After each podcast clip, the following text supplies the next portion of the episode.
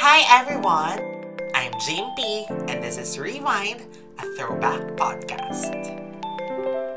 Hi to our listeners sa ating mga ka-rewind. Dahil nandito na naman tayo at mag-aano tayo, mag-rewind to the past with a sip of wine. Dito lang sa Rewind, a throwback podcast. I'm P again, your ano, the owner of this podcast, paano ko ba iaano yung, hindi ko pa alam kung paano ko i-describe. Pero kasi ano to, ito yung third episode na ni-record natin. Malamang hindi ito third episode sa pinakinggan nyo. Pero aminin na natin, wag na tayo mag-ano-ano. So bago pa lang, naninibago pa tayo.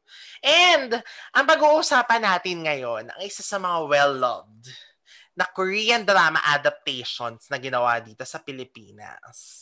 So, ang dami niyan, di ba, uso yung mga remake na yan. Ang dami ng taong mga, anong tawag dito? Na umay, na utana, kasi puro remake na lang. Pero, akalain niyo na meron at meron pa rin talagang magandang mga remakes at naniniwala ako na kaya natin to, kaya tayo magde-devote ng isang episode for this kasi ito talaga title pa lang why why this is the best K-drama adaptation na ginawa ng Pinoy, ang Pure Love or kilala bilang 49 Days sa Korea. At kasama ko ngayon, huwag na tayong lumayo para GGSS na talaga, di ba? Total, ito naman yung description nyo minsan, di ba? Kasi nga, pero ano naman yun, hindi lang yun basta description, ma-justify yun. O kasama ko ngayon ang, aso- ang naging associate producer sa loob ng ilang weeks kayo tumakbo? Ng Pure Naku, Love. Naku, hindi ko masagot. Parang basta 20 plus, di ba? 20 ba? 21? Ah, yeah, yeah, yeah. Like, 20, yeah. Parang 95 episodes ba sa sa ano? Mm-mm. So ang naging associate producer ng Pure Love na lagi kong kachika kasi 'di ba ano nung kailan inerito ulit sa Kapamilya Online Live. So every time na meron akong madi-discover every time na meron ako madi-discover talaga na something at may maaalala, i-message ko siya agad. Silang dalawa, sila, ang isa si Mama Bing, yung head, ay yung head writer, yung isa sa mga writers ng Pure Love. Pero ito talaga, consistent kami ni Ate Rina every time na, every time na mag-uusap kami, hindi pwedeng hindi matatouch ang Pure Love. So, let's welcome, ang dami ko na sinabi, Karina Parza! Hi guys! Thank you so much, uh, JP sa uh, pag-contact sa akin para balikan ang isa sa mga favorite kong show. O, di ba? GGSS. Uh, dahil di naman kita kinonta kasi regular naman tayo nag-uusap. Ay, nga pala, nga. Huwag na natin, ano, huwag na natin ikobli na ano ah, talaga. Sige, sige, sige. Anong tawag dito? Ito lang yung, ito yung mga ano namin. Ito yung mga usual din talagang conversations. Pero, Mm-mm. medyo filtered na. Kasi syempre may mga bagay kayong hindi pwedeng malaman. Charot. True. Mm. Pero ano, o di simulan na natin. So yun na nga, sasagutin namin by the end of this podcast or the, by the end of this session kung bakit sa tingin namin. Well, kasi ewan ko kung maniniwala kayo dahil napaka-bias naman na nito, no? Unang-una sa lahat. Dahil taga Pure Love si Aterina. Pero kaya nga namin patunayan yung claim namin. Yes. Na Pure Love is the best K-drama adaptation na ginawa dito sa Pilipinas. Yes. So, Ate Rina, ikaw na mag-refresh sa kanila. Ano nga ba ang kwento ng Pure Love? Sino mga naging bida sa remake nyo noong 2014? Ah, oh, yeah. So, ayun na nga. Pure Love is an K, ano, Korean adaptation which is 49 days.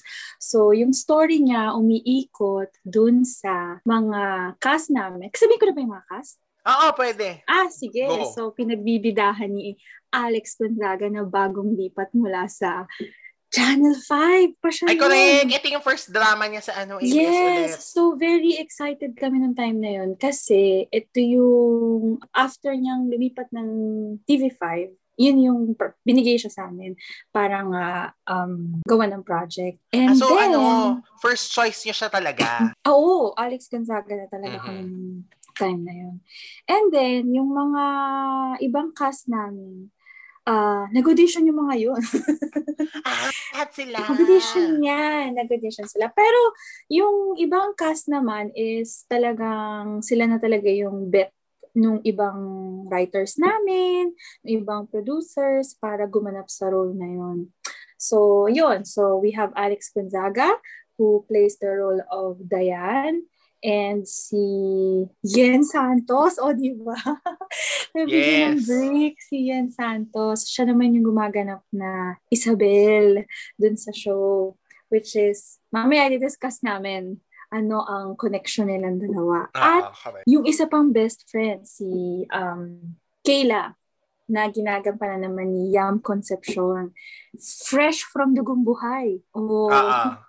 Fresh from dugong buhay. At yung isa pa nilang kaibigan, si Ana Luna, uh, na uh, si Ana Luna, sa natatandaan ko, um, reco talaga siya nung director namin, si Direk Ronnie Velasco. Parang she discovered Ana Luna pa nung parang nanonood siya ng play or basta parang gano'n, nakita niya si Ana Luna. And then, from there, nakita niya na talaga ng potential, which is talagang super, super um, agree kami na para talaga sa kanya yung role.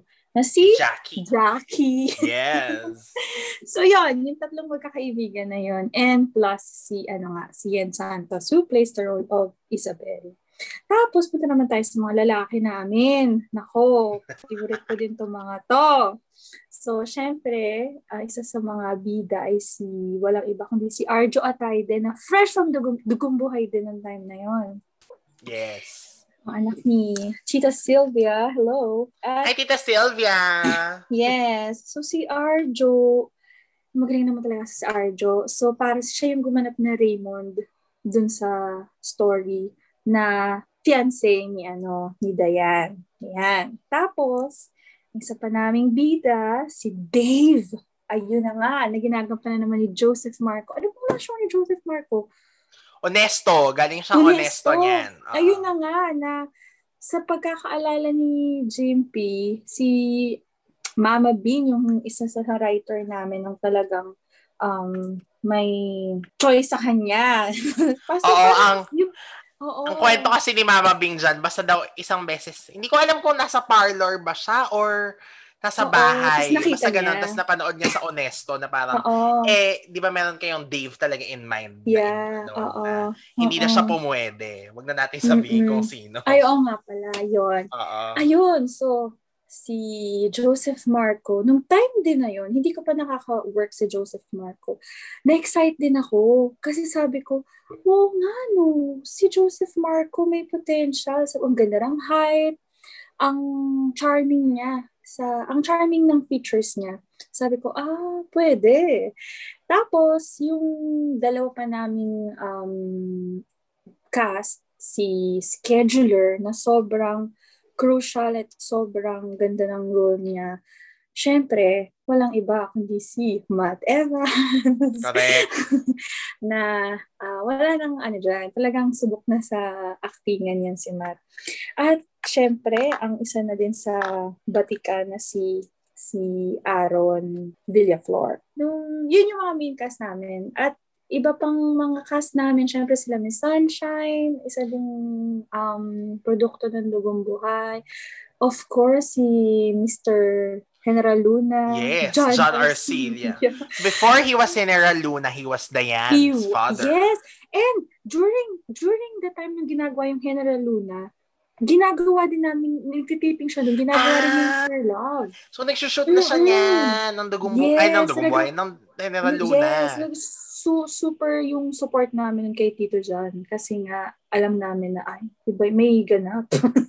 iba yung ganap na. Oo, kaya ayun, so thank you talaga Tito John at napag ay, alam mo yun, ang hirap nung pagsabayin mo yung TV tapos may ginagawa ka pang movie. Oo, tapos ang laki ng pelikula, 'di ba? Parehong malaki yes. yung project. Yes. Ayun, yun yung mga major cast, cast members. Major cast namin. Ayun lang. Tapos, pwede ko na bang isingit to? Kasi naalala oh. ko, during the time nung uh, parang iniisip namin, how are you going to um, present the cast, pati yung characters? Tapos parang we've all come up to a decision na this is uh, an ensemble project. So wala siyang yung talagang sasabihin mong bida, bida. Kasi yung characters namin, na in relation na din sa story ng Pure Love, yung buhay nila ay tahi-tahi. Oo, yes. ang mga buhay nila. So, kung tatanungin nyo kami ba, ano ang kwento ng Pure Love? Ang buhay ng isa ay konektado sa bawat isa, sa kanilang lahat. So, yun ang kwento ng Pure Love. Kaya, yun yung cast namin, nakaka-excite. Ayun lang. Correct. Pero ang pinaka-summary talaga ay si Diane ay isang ano, di ba? Perfect Ay, ano na, perfect ang kanyang family. Yes, yun pala ang tungkol doon ng Pure Love. Perfect ang kanyang family. And si Diane, who plays the role of, ah, si Alex Azaga, who plays the role of Diane, magpapakasal na siya sa kanyang, ano, ah, fiancé na si Raymond. And all of a sudden, um, fate comes in at ayun na nga, na-aksidente siya and nagkaroon siya ng chance para malaman ang katotohanan. At ang katotohanan pala ay, ay na, niloloko pala siya ng best friend niya at ng fiancé niya na si Raymond at si Jackie. Kayla. So, si Kay, Si ay, Kayla. Jackie. Kayla pala. Naman, hindi ko na maalala. Si Kayla. So, ayun. Yung pa lang, di ba? Parang, oo nga, no? Kung hindi, kung hindi pa, kung hindi pa nangyari ang kapalarang ito, hindi mo pa malalaman na, ay, hindi pala totoo ang buhay na isinasabuhay ko sa lupa. Alam mo yun? Oo, parang gets, kung hindi gets, pa gets. mangyayari yung ganun. Oo. Ayun. Tapos, ang pinaka, pinaka, pinaka, pinaka challenge ng show na yun ay, kailangan niya, kaya siya pure love is because kailangan niyang mag-collect ng tatlong tears. At ito ay hindi lang basta tears na luha na parang umiyak ka lang. No! Yung, tat- yung tears na yun ay kailangan pure tears because ito yung tears na nanggaling sa mga totoong tatlong totoong taong nagmamahal sa'yo ng tunay na, ah, may twist tayo syempre, na Oo. hindi mo kamag-anak, hindi, hindi mo, hindi related sa'yo by blood. Oo. So, kapag nakakolekta siya ng tatlong pure tears, makakabalik siya sa kanyang katawan at makakabuhay siya. Ma- maka- mabubuhay siyang muli. Yes. Yun. So, dyan, ano, dyan papasok si Isabel na si Yen Santos ang gumagan, Tama. gumanap. Yun yung Dahil? Dahil, here comes Isabel na ang na ginagampanan ni Yen Santos na ang karakter niya, kung napanood niyo sa trailers o sa show, ay wala na siyang buhay. Lifeless na siya. At di ba may mga ganong tao sa totoong buhay, aminin mo.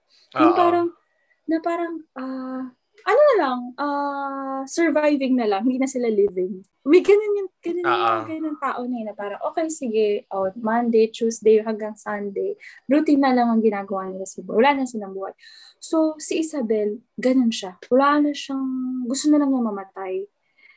Wala na siyang buhay. Bakit? So, may reason behind nun. Doon naman papasok yung character ni Matt na, na ginagampanan niya ay si scheduler.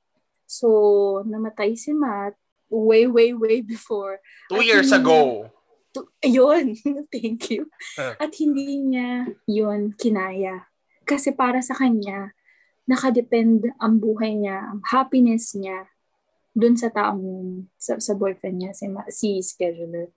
So, ayun, mula nung namatay si scheduler, si Matt, wala, hindi niya na nakitaan pa ng saysay ang kanyang sariling buhay. So, Yes. di ba, di ba ano, di ba parang naririnig na natin yun na parang yung mga taong poor na yung spirit, weak na yung ano, sila yung mga madaling sapian. Oo. Ano, Oh my. God, oo nga. Uy, ngayon ko Yun lang na yun. ano yun, na na-catch na oo nga, yes. kaya pala. So, ganun, may ganun siyang element. Hindi siya yung talagang ghost-ghost. Siguro may ganun siya element. Pero actually, totoo siya eh, na parang, oo nga no, so pag may mga spirits na nagwa-wander sa paligid natin, kung ikaw, wala na kwenta yung buhay mo, o paggamit mo na lang yung katawan mo sa iba.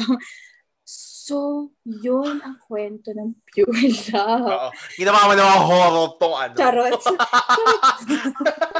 Ano horror bigla. Ano ba yan? hindi kasi, kasi, kasi baka isipin mo, yung mga hindi nakapanood ng pure love, ah, so horror ang pure love. Hindi, hindi, hindi ganun. So, ngayon, nagkaroon ng chance si Diane to use Isabel's body. Dahil nga, si Isabel ay walang kamalay-malay sa... Oo. Wala, hindi niya na nararamdaman ng katawan niya. Yun. Tsaka doon na mag-unfold lahat ng mga Yes, twists, ang mga, at mga turns, yes, at mga yes. kung ano-ano yung sinasabi natin kaninang tagpi-tagping buhay nila. Yes! Tagpi-tagpi ang buhay nila. Nakaka-excite. Ano ba yung bumalik So, lahat? Kaya nga eh. so, syempre, alam na alam mo by heart ang kwento ng Pure Love dahil taga Parang Pure hindi Love na. Charot. Pero, yung original, which is 49 days, na pinalabas dito sa Pilipinas noong 2011, actually pareho yan, no? Medyo pareho kasi July Hmm. 2014 ang Pure Love nyo, di ba? Tapos, July 2011 din, yung 49 Ah, days talaga? sa ABS. Oo, hindi ko na lang... Ah, Kasi alam ko yung... pin- Basta parang birthday ko, galing. finale nung... Finale nung Love. papalitan yan. Talaga. Tapos the following Monday, Pure Love na yung kapalit. Really? Oh, ang galing. Yun. So, pero, nanood ka ba nung original na? Pure of Love. course. Of course. Ah, maraming beses ko siya pinanood. The first time na napanood ko siya, hi- wala pang remake noon. Hindi, wala, hindi ko pa alam na may plans ng ABS to ano to have a remake ng Pure Love ng 49 days. And then nung pinanood ko siya noon, um, natuwa na ako lalo na yung kapatid ko. Kasi nga ano, sabi ko, paano kwento niyan? Sa nahawa lang ako sa kanya. Sabi niya, ah, ano, ate sinasapian yung katawan ganyan ganyan. Tapos um dun, dun siya nakakagawa ng mga plano niya, ganyan, ganyan. Sabi ko, ay, ang galing.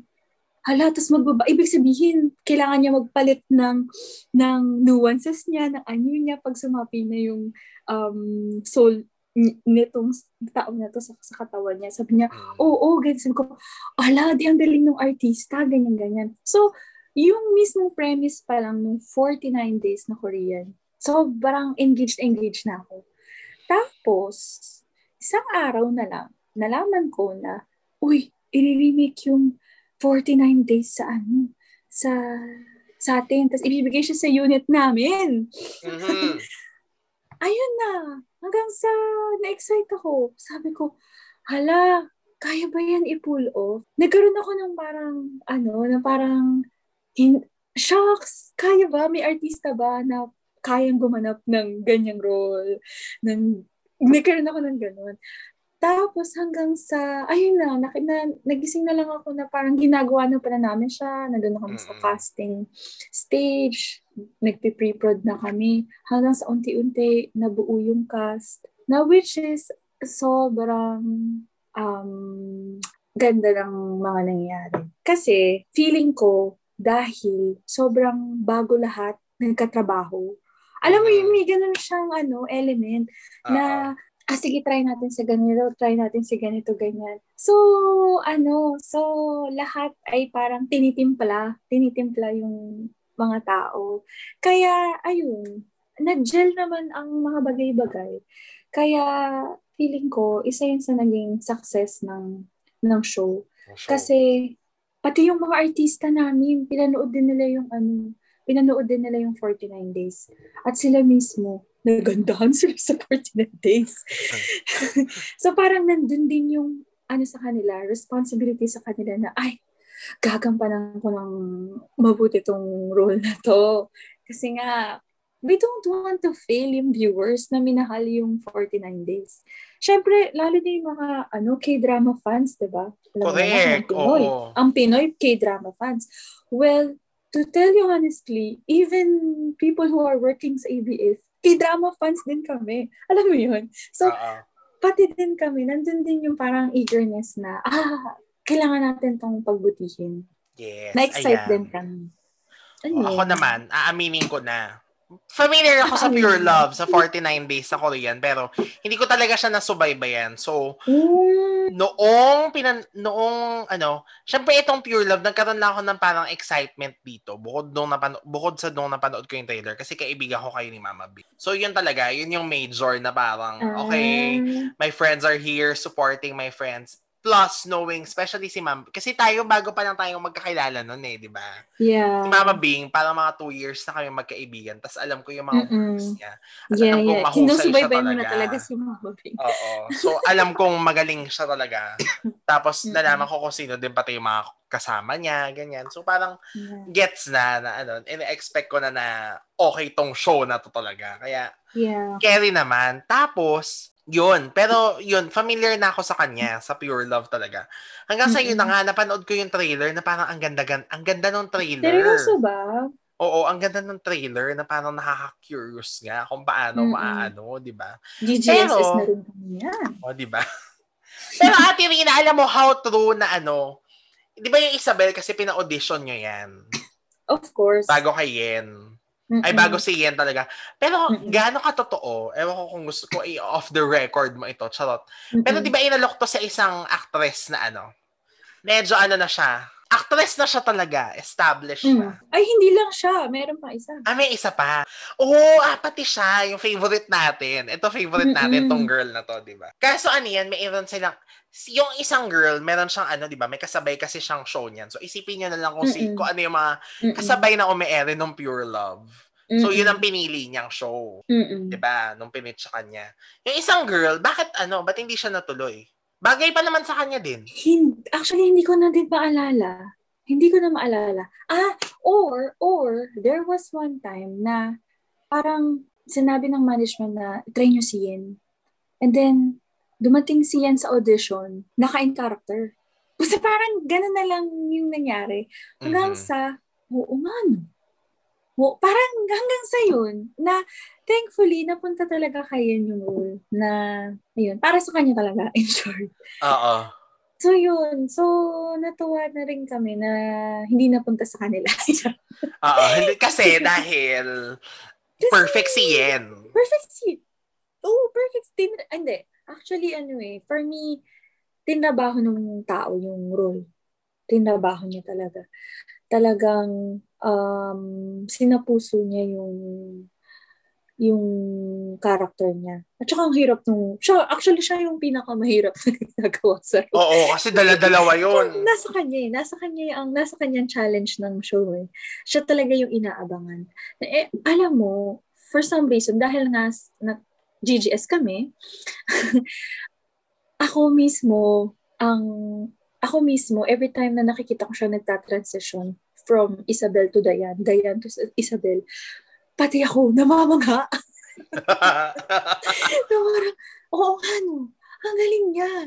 So, yun, siguro with the help na din ng director, ng lahat na siguro, so, siguro supportive lang kami sa bawat isa na parang, kaya mo yan, ganyan. Siguro yun, yun na yung siguro success talaga ng kahit naman anong project siguro. Oo. So, happy kami na napunta talaga kayo. Correct. Yung GGSS na ibig sabihin ni Ate Rina, di ba gandang-ganda sa sarili ang ano niyan, ang definition. Yung kanila, ang ibig sabihin ng GGSS nila, gandang-ganda sa sariling show.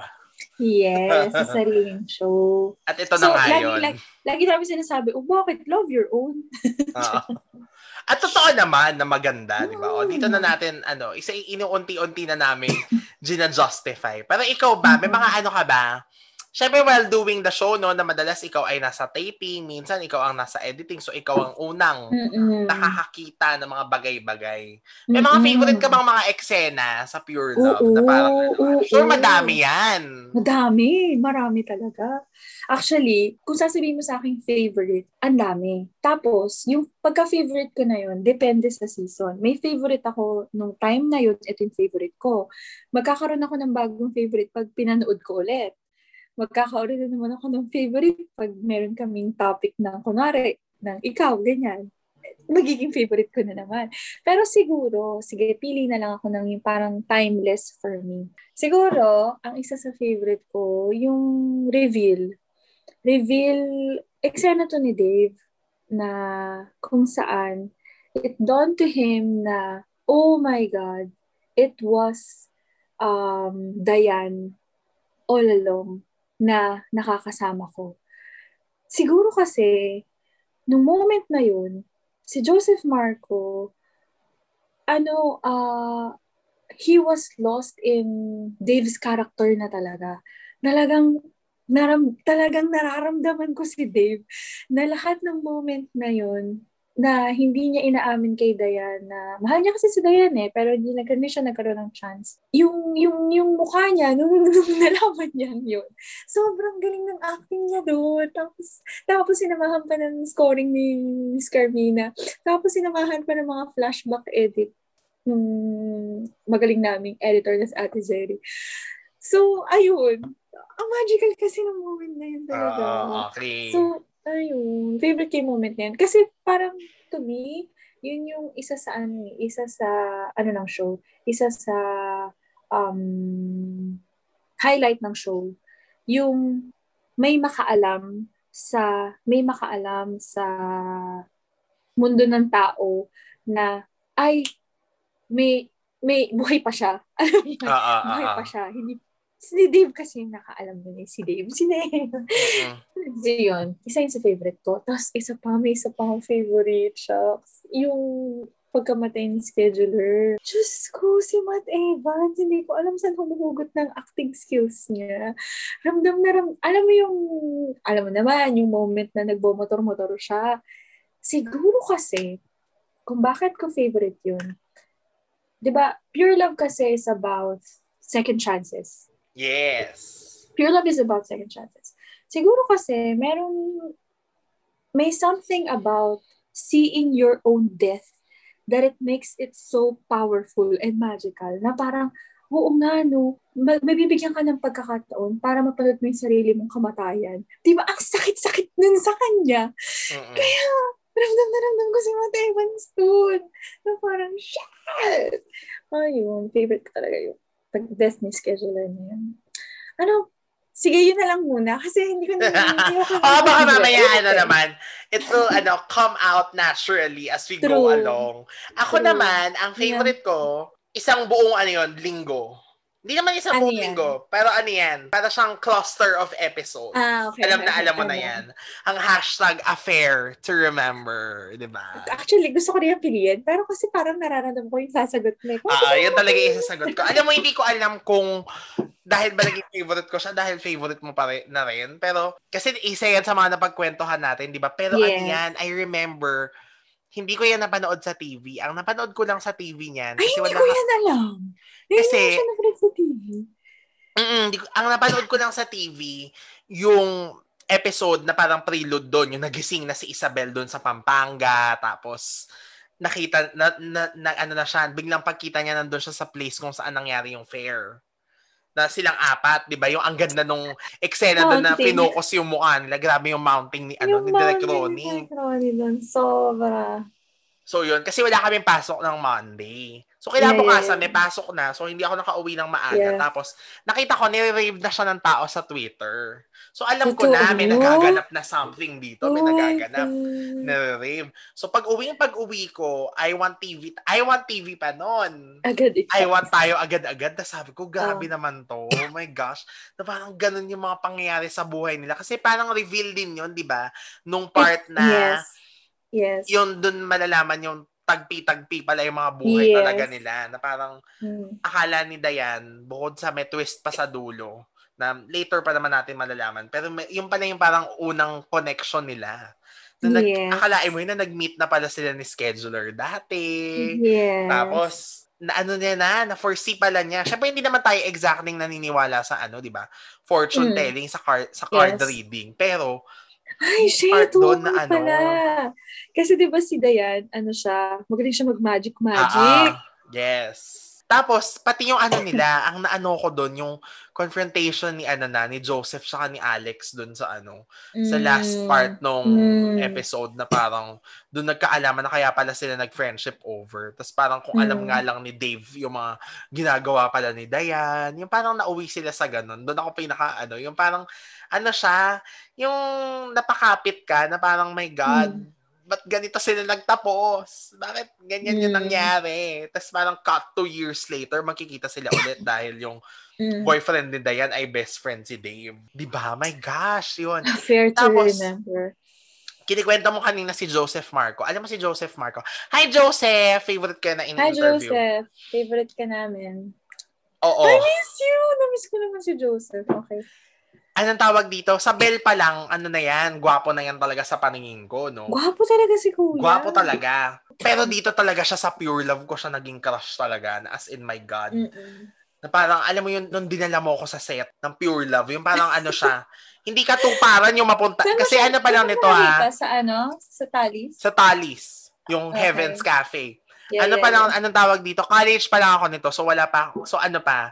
Blanco pa ang pagtingin ko sa mga ano artista Ah, at ah, mga artista. yung wala pa akong anong tawag dito. But, yung, when you saw Joseph, my God. Hindi, ay, ibig ko sabihin, yung parang ano pa sila, yung parang fascinating pa sila sa mga mata ko kasi Ah, first time ganun. Okay. Pero yung kay Joseph talaga, my gosh.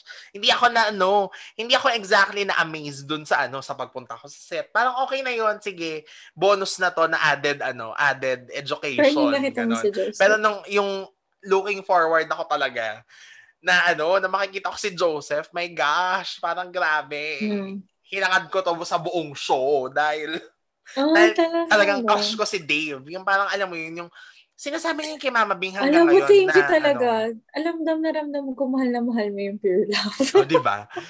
Anong tawag dito? Na ano kasi, in fairness, na ano talaga, na portray din nga kasi ni Joseph na parang, True. ewan ko kung gaano ka-close sa sarili niya si Dave, ano. Pero, yung Mm-mm. alam mo yung habang nanonood ka ng Pure Love, lalo na yung latter part, Part. parang True. maghahanap ka ng Dave sa buhay True. mo na parang sana kung ako rin ay makokomatos. Ganito True. yung nagmamahal sa akin na katulad ni Dave na talagang True. gagawin niya ang lahat, di ba? Na magising ka lang. Oh parang ganon. So, sobrang totoo ka. O yan ang mga pangarap Nakakamiss naman natin. Mm. Yung mga makahanap ng Dave. Para po sa mga ano, sa mga hindi nakanood. Ewan ko kung ganito din ka dreamy or ka ano ah, ganito ka mai-in love kay Dave dun sa original kasi nga hindi ko naman napanood. I think so. And ano, syempre, wag nating i-discount. Alam naman na natin si Alex tsaka si Yen eh. Talaga namang mahusay yung dalawa. Si Alex kasi bagay na bagay naman sa kanyang character. Si Yen, Lahat ayan, na nakwento sila. mo na. Sa si Ana, si Ana naman kasi napanood ko na yan sa indie. Kaya nga magkakilala na kami niyan nung, ano Ah, tawag oo nga dito? pala. Nung nasa Pure Love na. Pero, ang ano talaga, ito ha, third nood ko na kasi nung nagkapamilya online live, no. Pero parang for me talaga, ang breakthrough talaga din dito, si Yam, tsaka si Arjo. I mean, kahit may dugong buhay na sila. Ah. Pero dito pa lang kitang-kita mo, di ba si Arjo, nakilala siya talaga bilang kontrabida, pero ang Mm-mm. sinasabing claim to fame niya talaga ay ano, probinsyano. Pero, Mm-mm. my gosh, kung napanood yung, kasi ang Pure Love, 6pm kasi siya eh. So parang hindi pa siya talaga Mm-mm. ganun Mm-mm. parang hindi siya regarded as big as Mm. yung mga nandun sa After TV Patrol, di ba? Mm. Pero, ang husay-husay ni Arjo dito, nakakapikon siya.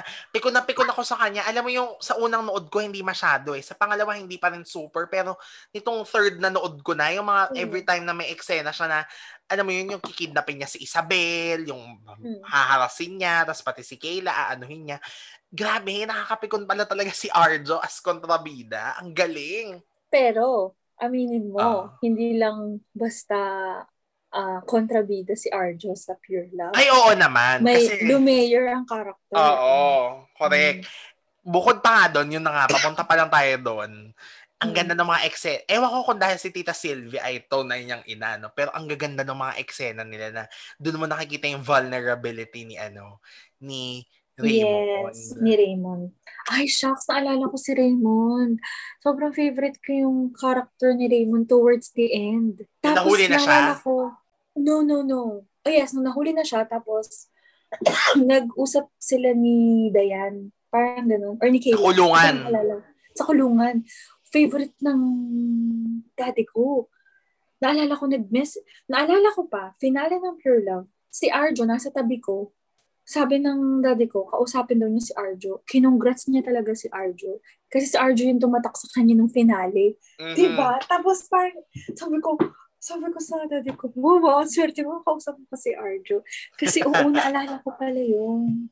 Oh my God, ano sabi ni Arzo nung pinakausap mo yung dad mo? Kinokongrat siya ng daddy ko. Parang sabi niya, um, Arjo, parang walang, ano, walang ibang words. sa- Para sa, parang, yung daddy ko kasi, um, maarte sa drama yun. Mapili siya. Kalalaking tao, di ba? Mapili siya sa drama. Pero once sinundan niya ang isang drama, di ba bihira mo marinig sa lalaki yun? Oo. Kahit Pero tatay mo once, siya.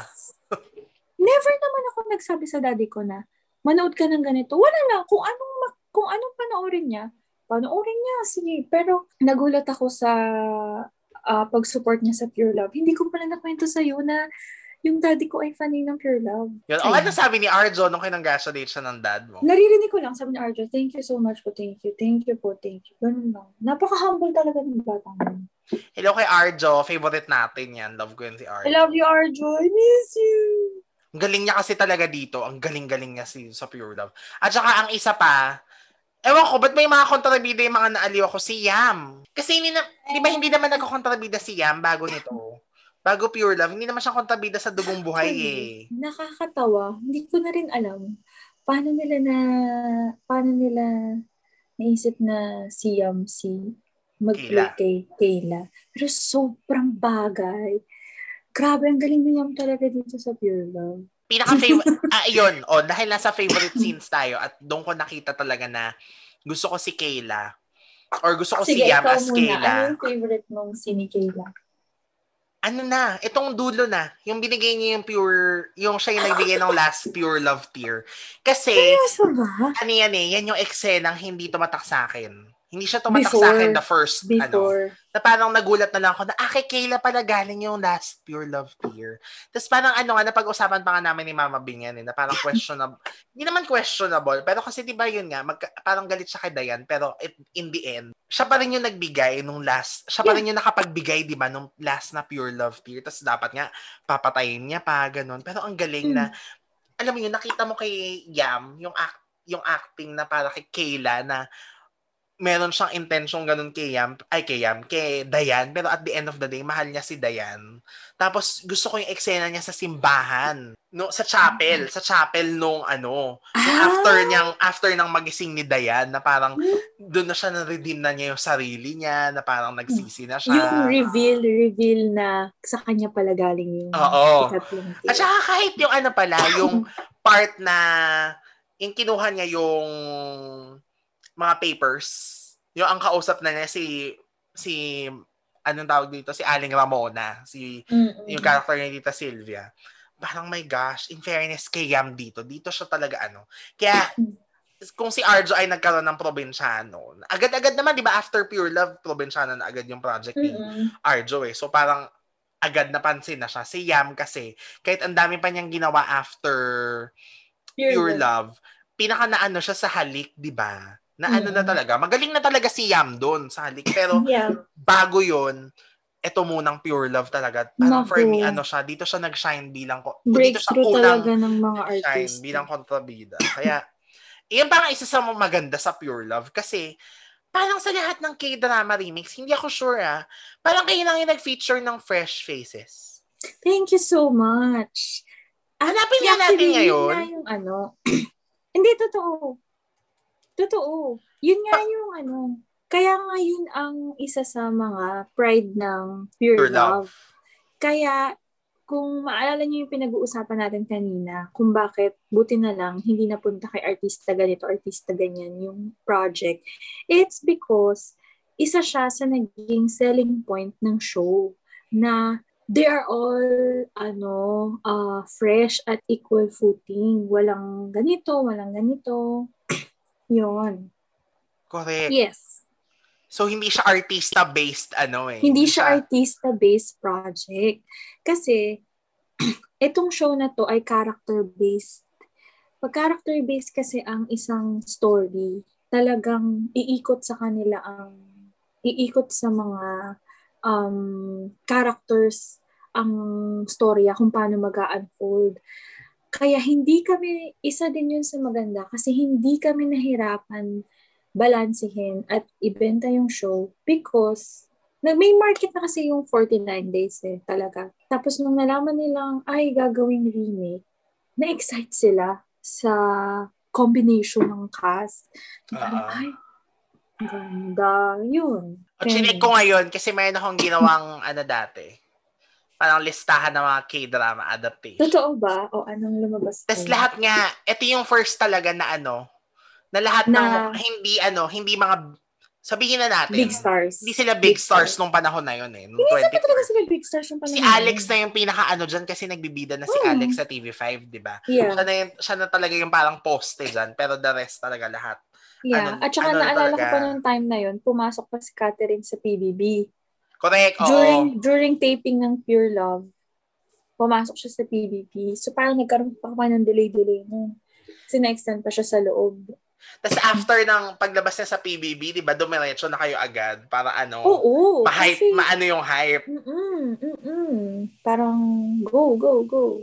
Eh, Ate Rina, isang interesting trivia na pwedeng, What? pwede tong on record siguro, no? Hindi naman Sige. dapat time slot niyang alas 6, di ba? Yata? Oo. na parang go pa sa ano, go pa sa, panghapon yata talaga kami. Oo. Oo. Kasi 'di ba, ganun naman ang K-drama eh, 'di ba? Oo. Tsaka ano. ano. hapon. Pero 'di ba, oh, napunta kami sa prime time, early prime. Correct. At bagay yung, bagay yung ano nyo. Actually. Bagay yung show nyo doon sa time slot. Actually, actually mo nakalimutan ko na yan for some reason. Thank you for reminding me.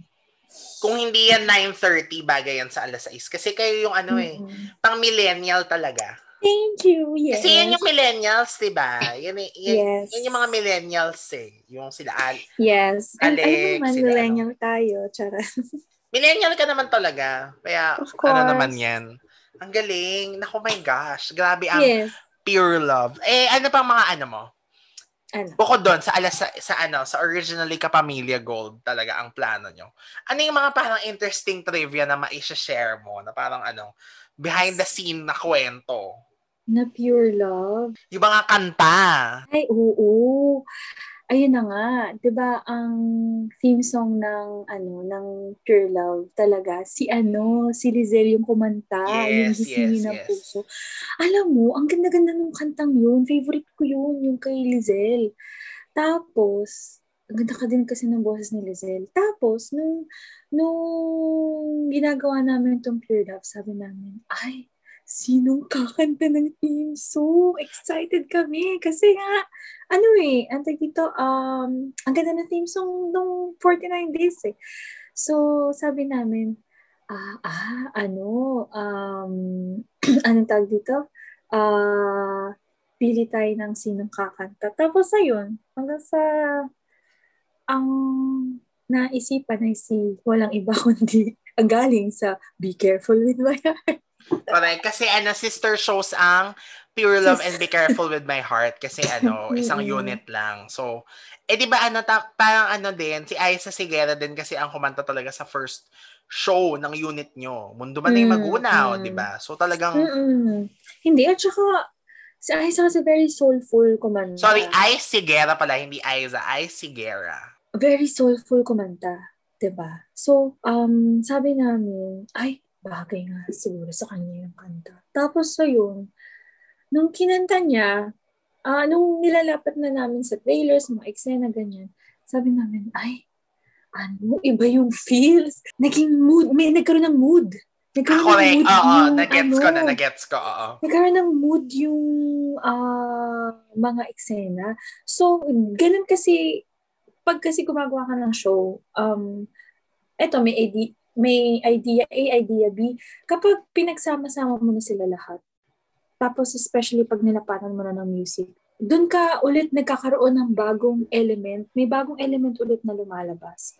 Saka, saka yun mafe-feel ng promo, saka yun mafe-feel ng CCM. Gan, ganun kasi siya Mm-mm. nagbabranch na parang, ganun, hindi siya yung parang sa una pa lang alam mo na kung ano yung feel. Hindi eh. So, ayun, nung nagkaroon ng um, Gisingin ng Puso, sung by, ano, Ay Sigena.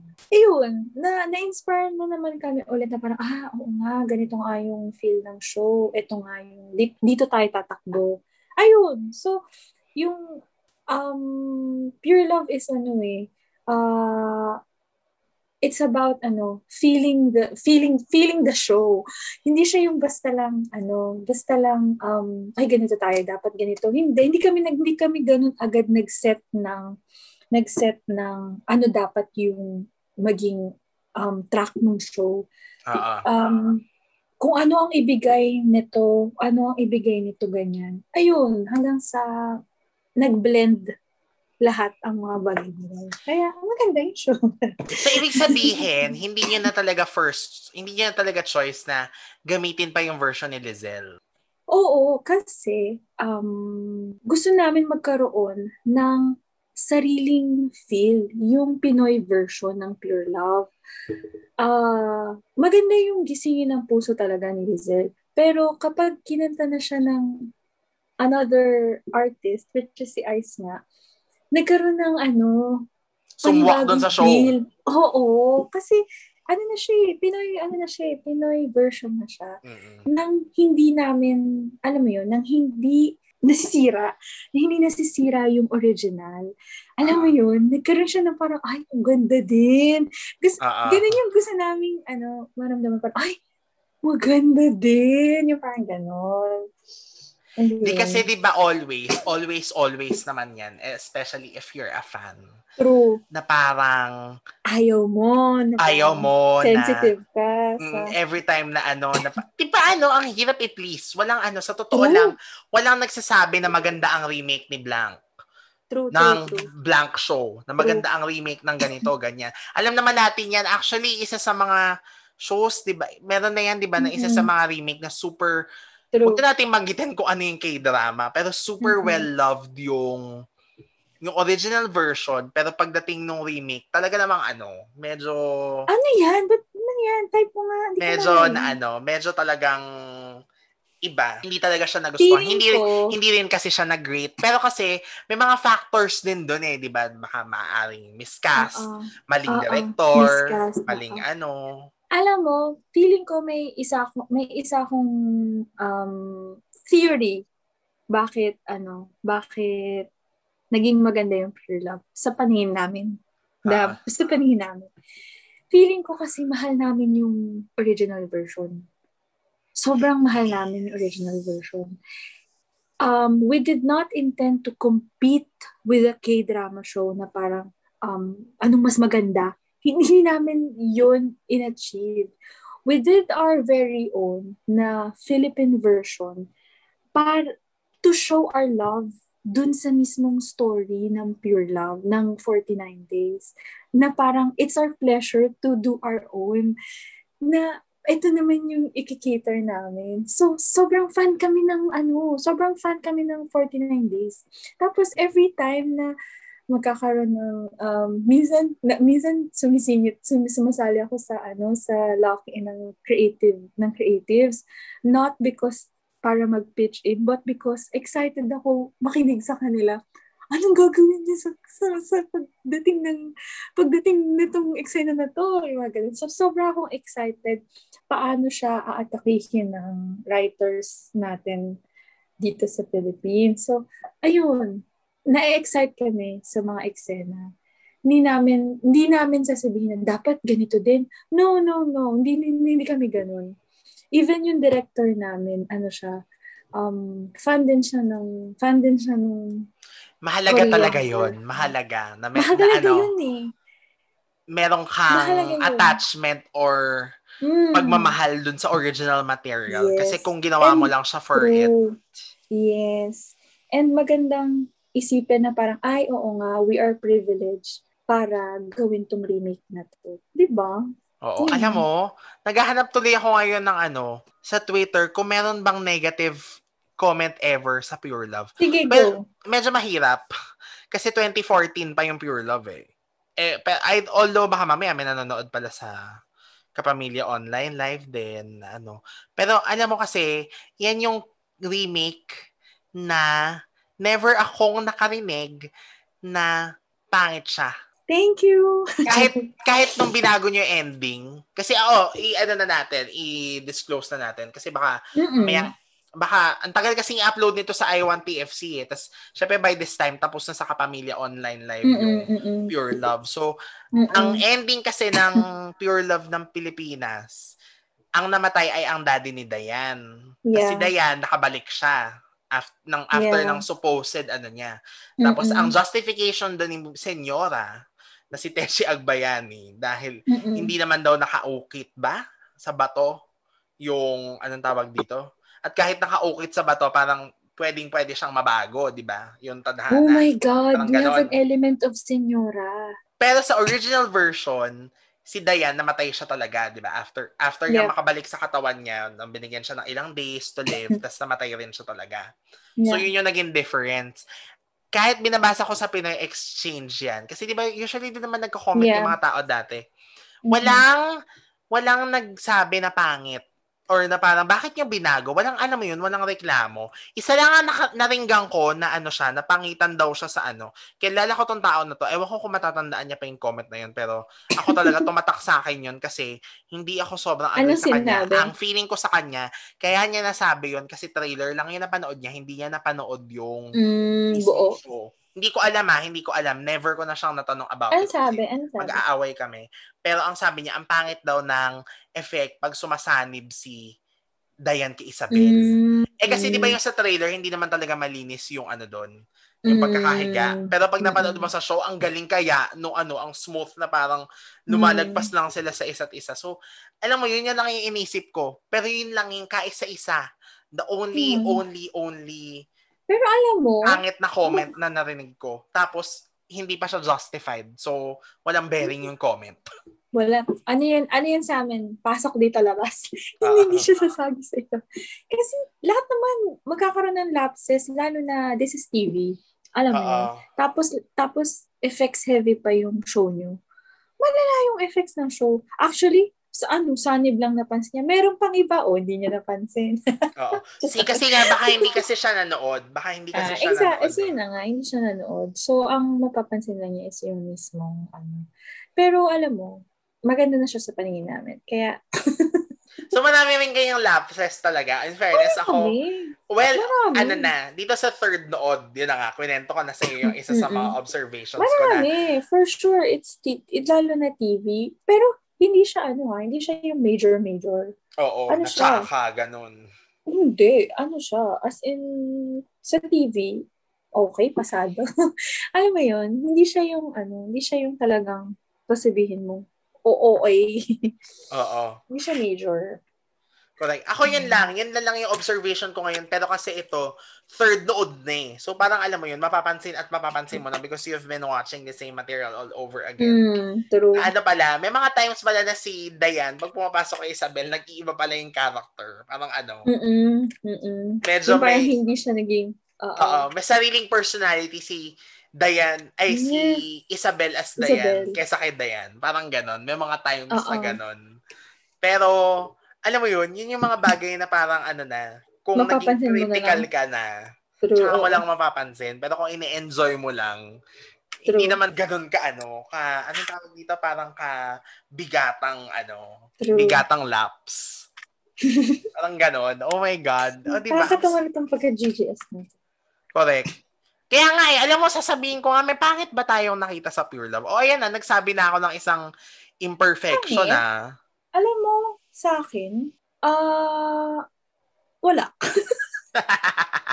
wala talaga. Alam mo ko, kasi, na, kasi, ano eh, nandun ako sa journey. Not because bias ako, pero bias na talaga kasi ako. But because, um, pag naririnig ko siya sa mga tao sa paligid ko, pati, syempre, tutok din ako sa feedback nung time na yun. Nakikita ko kung ano yung nakikita ng tao sa show. And malaking bagay yun. Ang nakikita nila sa show is yung message na gustong iparating ng show. It's it says a lot para sa producers ng show. Kasi kung sa pa, kung para sa producers ng show, pag ganong klaseng feedback ang nakikita namin, nababasa namin, naririnig namin, hindi lang superficial. Ibig sabihin, ah, oo nga, nagagawa namin ng maayos ang trabaho namin. Kasi hindi lang kami, hindi kami kinukumpara sa 49 days. Yes, walang ganyan. Walang ganyang comment. Yes! Yes! So parang na-appreciate nila yung show itself ng, ng as, as a Filipino remake. ba? So, yun pa lang, malaking bagay na yun for us. So, ayun. Kaya, sorry. Love ko tayo. Ayun. O, ito na. Meron na ako nakita. Ano? Hindi daw bagay kay Alex, ginawa daw niyang comedy. Ewan ko, Ah, pero for me, charming because- yung charming si because- Dayan.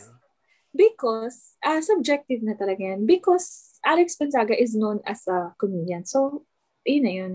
Given na yun na may mga ganyang comments.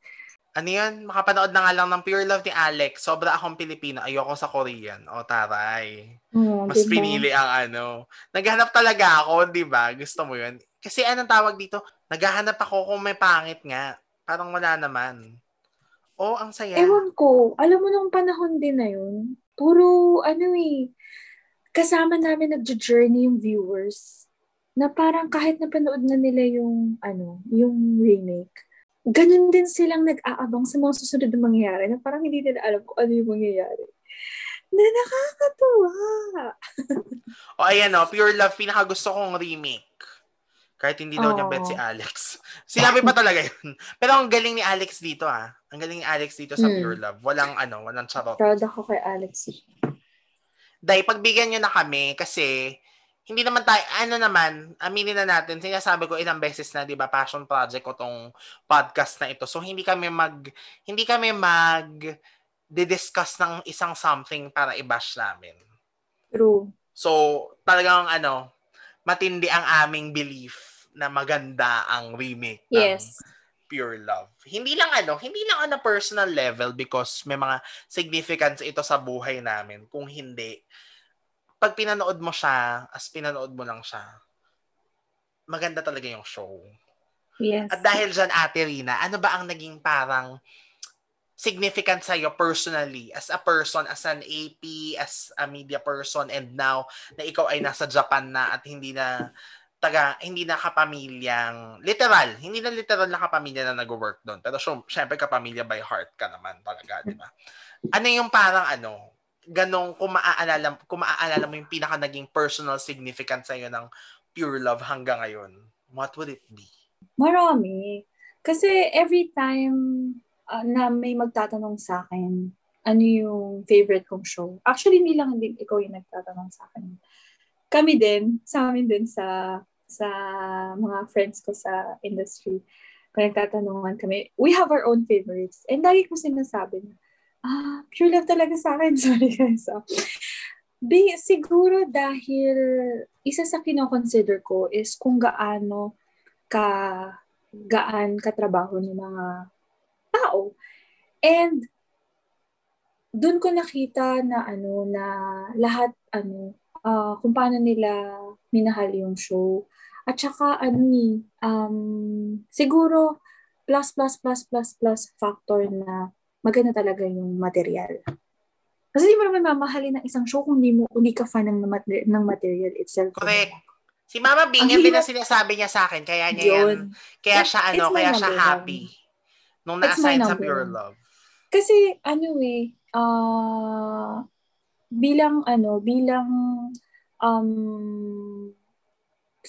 isa sa mga staff ng sa isa isa isa, isa bilang nagtatrabaho sa entertainment industry uh, maswerte ka kapag nakagawa ka ng show na Gusto identity mo. mo identity mo o nagre-reflect nagre-reflect sa personality mo, sa values mo, yun ang pinakamalapit sa puso mo. Kaya feeling ko, pure love talaga. Dahil, um, katulad nga ng dinidiscuss natin kanina pa, very millennial yung show.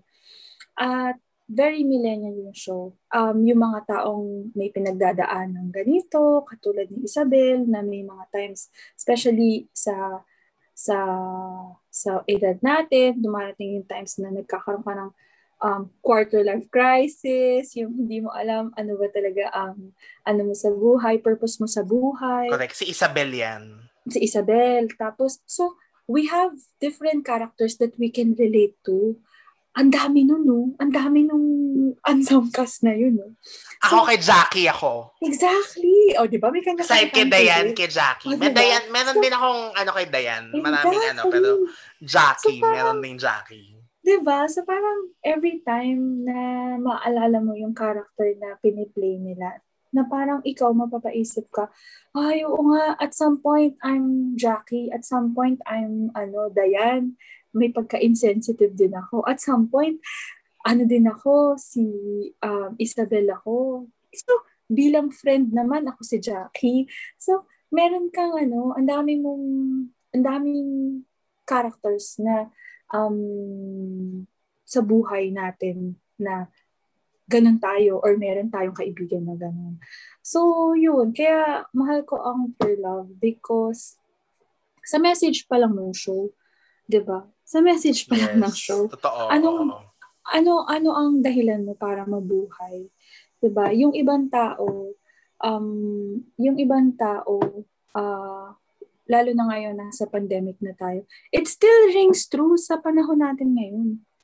Ikaw ba, um, wala kang wala kang sakit ngayon, paano mo tatanggap? Paano ka mabubuhay ngayon?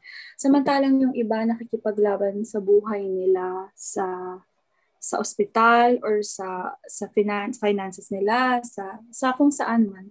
So how are you going to live your life? Yun ang feeling kong message ng show na hindi siya na hindi siya kailanman um ano ba tawag dito? Hindi siya mapapanis. na parang dadalhin ko siya, maaalala ko siya, tapos ikaw pa, message ka ng, tag ka ng tag sa akin. Na parang lagi ko siyang maaalala. na, like, hindi mo makakalimutan talaga. Hindi ko siya makakalimutan. Diba? So, lahat ng gawin ko, it will create an impact sa mga tao sa paligid ko. So, ayun lang. Kaya, pure love is pure love. The reason why pure love is pure love because of um, yung message na binigay niya sa akin personally at sa mga taong nakapanood ng Pure Love. Yon. So, o sa'yo naman. Ano ba? Hindi ako ang personal significance kasi ng Pure Love sa akin. Aside sa Pure Love siya. No? Aside from it being a show and from you being my friends. Ano din, kasi di ba ano, umattend pa ako ng press con niyan. Tapos kung ano-ano. Medyo maraming... Sobrang invested kasi siya. Maraming nangyaring maganda sa akin dahil sa Pure Love. Kasi nung time na yan nga, estudyante pa lang ako. So, hindi ko pa alam. Wala pa, wala pa sa akin yung mag-work ako sa ganito, sa ganyan. Tapos, anong tawag dito? Yun nga, na, na pina-attend niyo ako ni Mama Bing ng press con. Tapos parang, syempre kasi nga, may fascination pa ako sa artista na dahil hindi It's naman ako sa artista nag, ano, di ba, nag-work. May fascination pa ako sa kung ano nangyayari behind the scenes, yung mga pa-press con, ganyan. Mm. Ta- tapos, bago pa yung press ko na yan, di ba yung in-interview ka namin para sa school paper? Oh, Tapos, pala. dinala mo kami ni Mart sa ano, sa workshop na nandun si Alex, si Matt, si Joseph. Oh my God, doon ko pala oh, unang nakita si Joseph. So, hindi sa Talis? Tama ba? Nandun nga ba si Joseph noon? O wala? Baka, hindi ko matandaan kung nandun siya. Okay, hahanapin natin ang picture. Sayang okay, lang. Podcast. Dahil podcast ito, hindi nyo makikita yung picture. Pero, Diyos ko, dai, yung ano, yung mga ganyan, yung mga ganyang moment, super yan yung tinitreasure ko. Kasi, parang ano yan eh, humble beginnings ko yan sa industry. Ganun oh. yung peg, di ba? Na isa ang pure love sa naging significant doon sa pag-achieve ko sa kung ano man yung gusto kong gawin. Kung nasan man ako ngayon at ano man yung gusto kong gawin. When it comes to the show naman, super tama ka doon. Ako nakakuha na naman ako ng takeaway talaga, no? Sa mga, every time na lang na meron akong kausap dito, nakakakuha ako ng bagong takeaway. Oh. Feeling ko ito yung ano, ito yung talagang purpose nitong ano na to, passion project na to. But anyway, tama. Kasi ano, very timely pa rin yung Pure Love hanggang ngayon. Yes. It never gets old. Dahil, yun nga, ang daming tao nakikipaglaban ng buhay nila sa ospital. Tapos parang yeah, ang ganda yeah. niya na yun yung representation nun eh, na si Dayan, na ang daming Dayan na gusto pang mabuhay. Exactly. So why be an Isabel na gusto mm. mong sayangin ang buhay mo dahil yes. lang sa is, dahil sa bagay na hindi ka pero ano naman, syempre no judgment naman yung kay Isabel, ano, na yes. hirap din naman yung pinagdaanan niya. Pero, ang ganda kasi, may naituro sila sa isa't isa.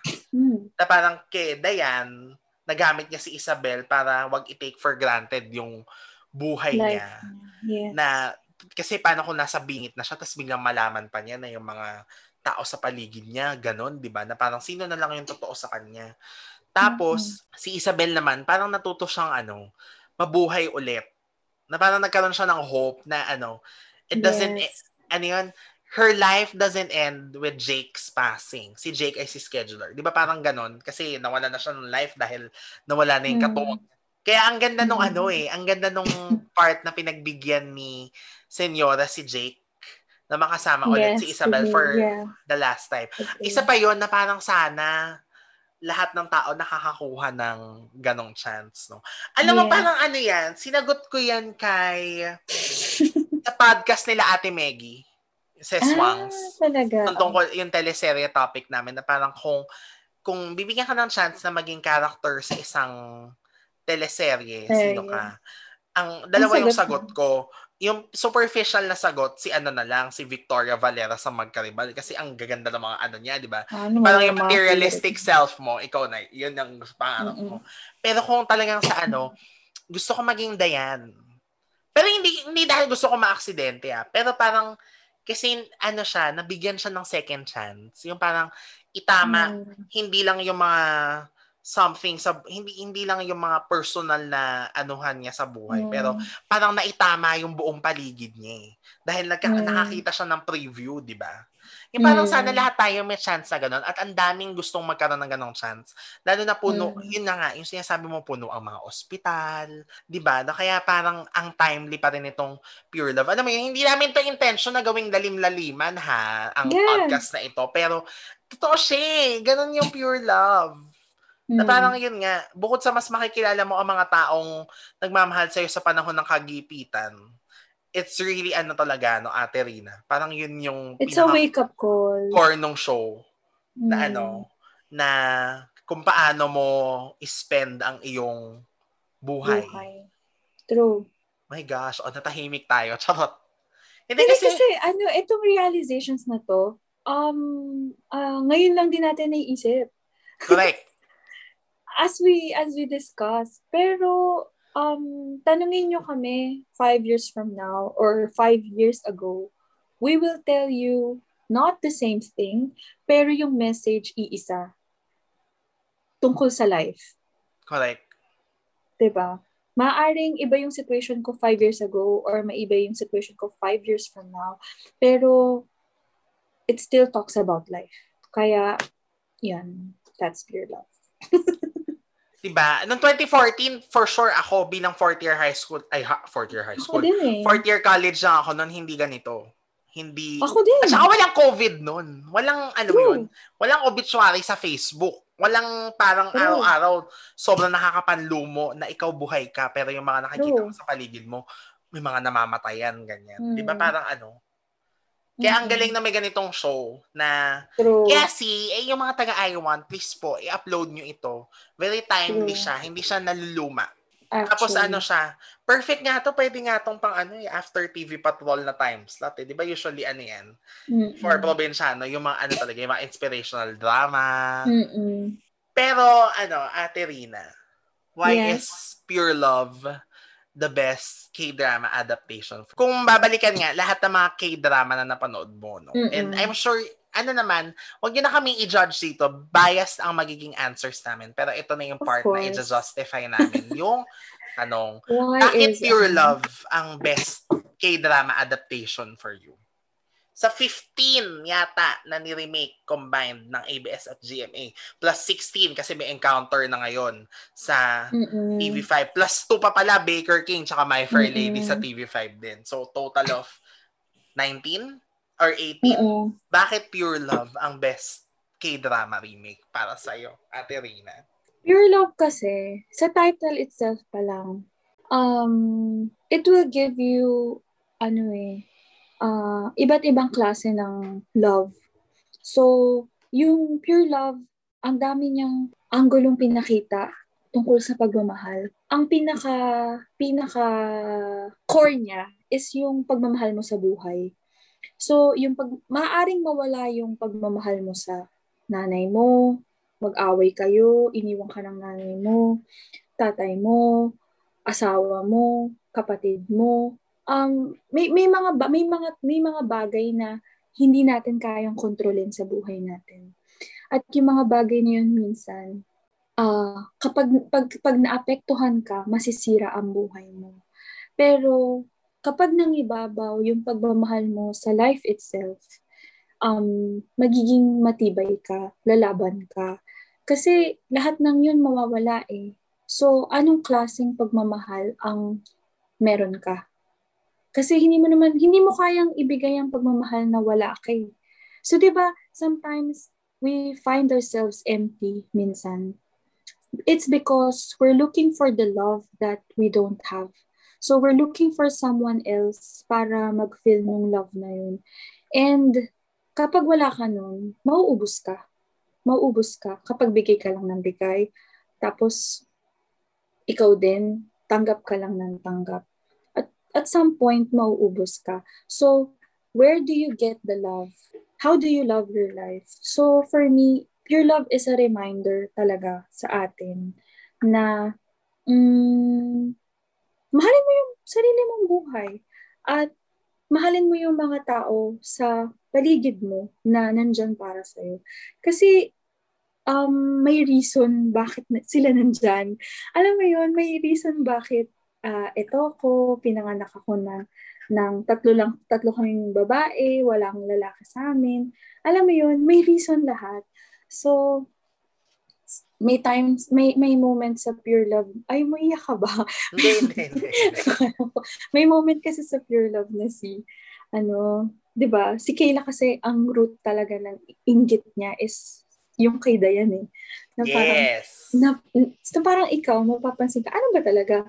Si Kayla is one of the friends na nagbigay ng pure tears kay, kay Dayan. Eh sabi nga natin, di ba, ang makakatanggap lang nun ay yung taong totoong mahal ka. Pero bakit si Kayla, na which is favorite mo nga, It's because si Kayla kasi is a good reminder sa atin na minsan kinakain tayo ng inggit. Alam mo yun, minsan nangingibabaw sa atin yung judgment sa ibang tao.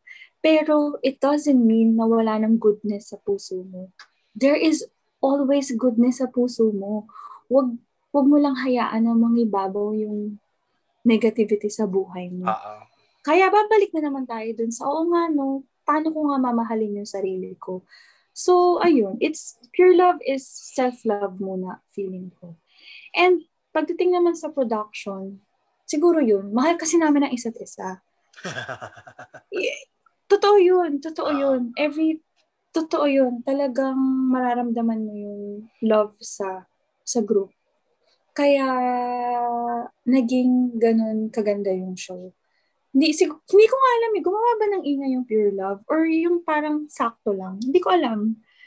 Kasi baka kailangan ko marinig yun sa ibang tao or sa outside. Basta mataas ang ratings ng Pure Love. Tsaka nag-trend yan sa Twitter. Eh. Yun nga, pero hindi siya yung kasing ingay na Oo, ibang, hindi siya like, yun, be careful. Diba? Hindi siya like yes, walang hindi, hanggan. Hindi naman, hindi naman kami gumawa ng, ano, ng love team, love team.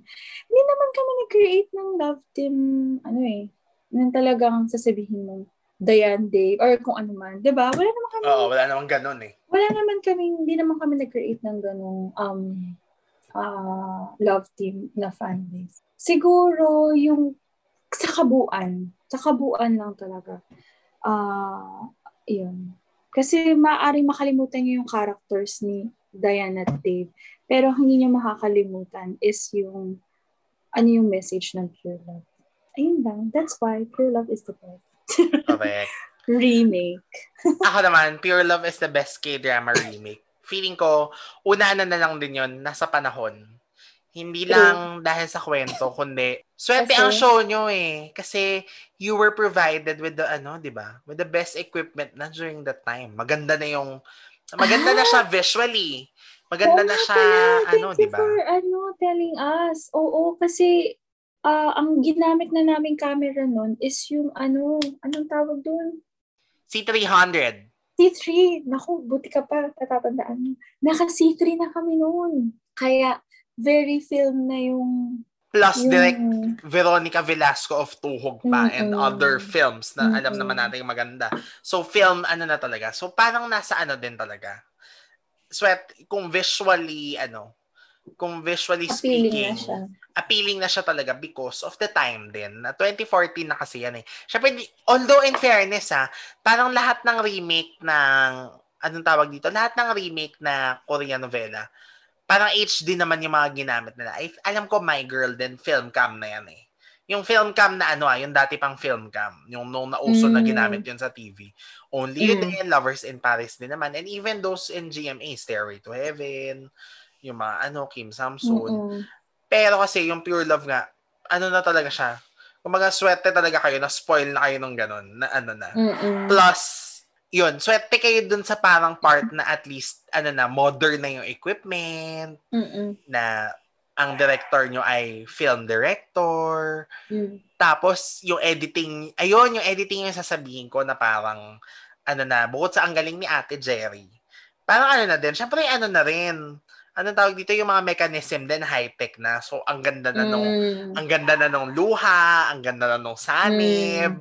Yung alam mo yun, yung hindi mo na siya Ang swerte namin dadayain. sa ano, ang swerte din namin sa VFX namin, Correct. sa mga editors namin. Alam mo, lahat ng editors namin, puro kami baba. Ay, may lalaki kami isa pala. Pero halos puro babae. May Ate Piki! Millennial din lahat. Oo, millennial, actually millennial din lahat ng ano nyo, di ba? Ng halos ng ano. Kahit si Ate Ro, di ba? Ang AP nyo, Oo. millennial din. Oh, perfect. Pero yun naman, syempre kung sa ano, sa ibang bagay, nasa material talaga. Yes. Kasi in fairness, sa 49 days at compared sa lahat ng K-drama na ini-remake na dito sa Pilipinas, yung Pure Love kasi yung hindi love story na hardcore. Lahat kasi, di ba, Ah. either rom-com or Yeah. love story talaga. Ang Green Rose story. love story, di ba? Maganda ganda kasi talaga yung kwento. Pero yes, we declare that Pure Love is indeed the best K-drama Yes. adaptation. Kung kung ay kung i-argue nyo, syempre sa, I'm sure sa GMA meron din na number one. At hindi rin Pure Love ang, maaaring hindi rin Pure Love ang number one. Ano man sa kanila number one? Ang sinasabi lagi online ay Stairway to Heaven. Kay Rian at saka, kay Rian tsaka kay Ah, Victor. ah, maganda. Napanood mo? Ah, hindi rin, hindi ko nasubaybayan. Mas Kim Samson yung nasubaybayan ko eh. Ah, At saka ano, yun. Yung, oh, yung kay Regine. Pero ano yun, sa replay ko na lang yun nasubaybayan eh. Mag-agree ako dun sa sinabi mo. Blessed kami kasi maganda talaga yung story ng 49 Days. Kaya Oo. ang assignment ko sa'yo, manoorin mo yung Korean.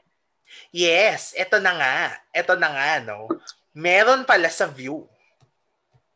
Mm, diba? Wala sa Netflix eh. Hinanap ko sa Netflix, wala. Sa Oh. View meron. So, meron ng chance. So, promise mo yan sa akin ah. Pero ano, wish ko sana may Tagalog dubbed. Kasi gusto ko talaga, ayoko na kasi magbasa ng subtitle eh. Yun lang naman ang dahilan kung ba't hindi ako nanonood ng K- K-drama, mga day. Ah, really? Dahil ayoko ng subtitle. Yun lang yun. Pero, anything else? Panoorin mo kasi talaga, ma'am. Ano siya, magkakaroon ka ng, ano, mag, magkakaroon ka ng, ano tawag dito? appreciation. Parang gano'n. Yes! Yun yung, yun yung nakakatuwa sa ano, sa, yung hindi ka magki-cringe na, oh my God, bakit ganito yung sa Pilipino? Bakit ganito yung, hindi ka magkakaroon ng ganun. Magkakaroon ka ng, ay, okay, ito yung version nila. Magkakaroon ka ng newfound appreciation nga dun sa mapapanood mo. Ayun. Sige. Pero ano, That's why your love is the best. Ring. hopefully hindi niya i-discredit yung aming mga opinion, no? Kasi ako, hindi ko napanood yung original. Si Ate Rina naman, taga pure love siya mismo. So, syempre, hindi naman niya pwedeng sabihin pangit I've ang show seen niya. But, Three times, yung, yung 49 days. yes. So, Sobrang favorite. my gosh. So, yun. Na, sana na-defend namin, na-justify namin kung bakit Pure Love is the best K-drama remake. At dahil dyan, Ate Rina, ano mga ganap mo? Baka ano, meron ka mga gustong i-share sa ating mga ka-rewind listeners? Ah, mapapanood niyo ako sa, ewan dyan. Yung vlog mo, Ah! ayaw mo pang i-promote, i-promote mo na yan. Ayan, kung gusto niyo ma- ma- makita kung anong pagmumukha ko, pwede kayong manood sa Rina with a Twist. So, walang space. Tuloy-tuloy. Rina with a Twist.